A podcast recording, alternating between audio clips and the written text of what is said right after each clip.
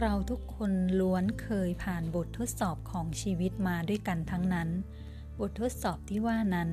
ถ้าเราเผชิญหน้าด้วยท่าทีที่เป็นบวก เราจึงจะสามารถผ่านบททดสอบของชีวิตไปได้